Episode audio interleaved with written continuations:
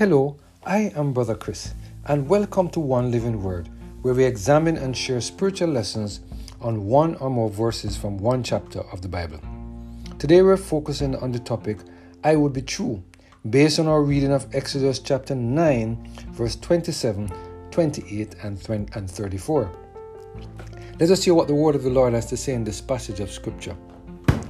And Pharaoh sent and called for Moses and Aaron, and said unto them, I have sinned this time. The Lord is righteous, and I and my people are wicked. Entreat the Lord, for it is enough that there be no more mighty thundering than hail. And I will let you go, and ye shall stay no more. And when Pharaoh saw that the rain and the hail and the thunders were ceased, he sinned yet more and hardened his heart, he and his servants. Do you know that sometimes when a person repents and acknowledges that they have sinned, it is not always genuine?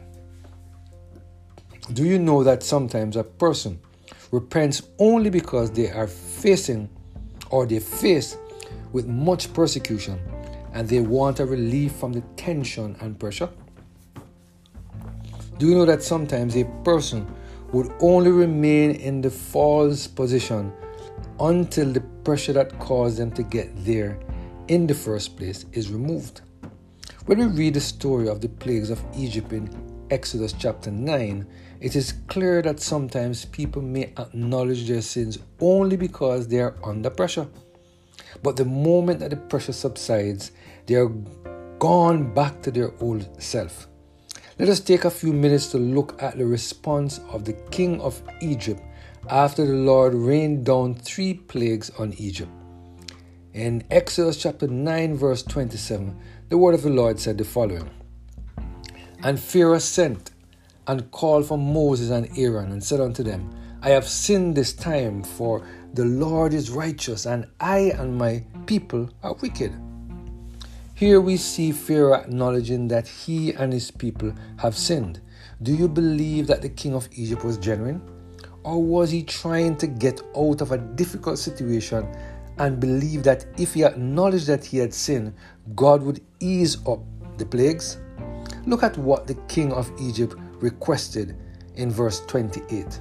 The word of the Lord said, Entreat the Lord, for it is enough that there be no more mighty thunderings and hail, and I will let you go, and ye shall say no more, or stay no more. Here we see it clear that the only reason the king of Egypt acknowledged that he had sinned was to try to twist the arm of God to give him a break. But do you know that although God was aware of his reason for requesting the release from the plagues, God still granted him the request? But do you know that what happened after the Lord granted his request? The king of Egypt went back to his old ways of hardening his heart. In verse 34, the word of the Lord said, And when Pharaoh saw that the rain and the hail and the thunderings were ceased, he sinned yet more and hardened his heart, he and his servants. Wow! Wow! do you see or do you know that there are many of us Christians today who do the exact same thing as the king of Egypt? We ask God to help us get good grades and we will serve Him with all of our hearts. However, the moment we get the good grades, we stop doing what we were promised or what we promised God. While some of us attended university, we spent a lot of time studying the Word of God and begging the Lord to help us to get the money we need to finish and the grades we to keep our scholarship. We told God that we will continue to serve Him if He came through for us although God knew that we were not telling the truth and that we were only trying to force His hand, do you know that God still granted our request?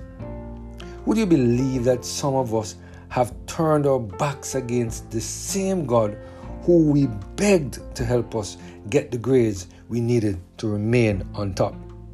Today, God is reminding us that we cannot do like the king of Egypt and expect that he will not respond in accordance with our actions.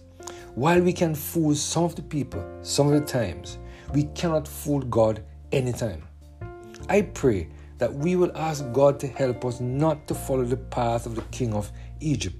And if we find that our attitude and actions are like the king of Egypt, I pray that we will ask God to help us to genuinely repent of our transgressions so that He can help us to walk in accordance with the will of God.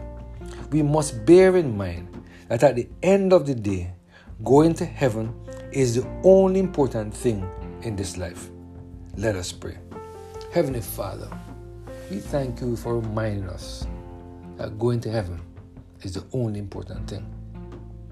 Whatever we do on this earth, help us, Lord, to be true, to be faithful to you. Thank you, Lord, for the reminder that when we're truthful and faithful to you, we will reap the good of the land. Bless us now, dear Father. Watch over us for the remainder of the day, we pray. Through Jesus Christ, O Lord. Amen. Have a blessed and Holy Spirit filled day.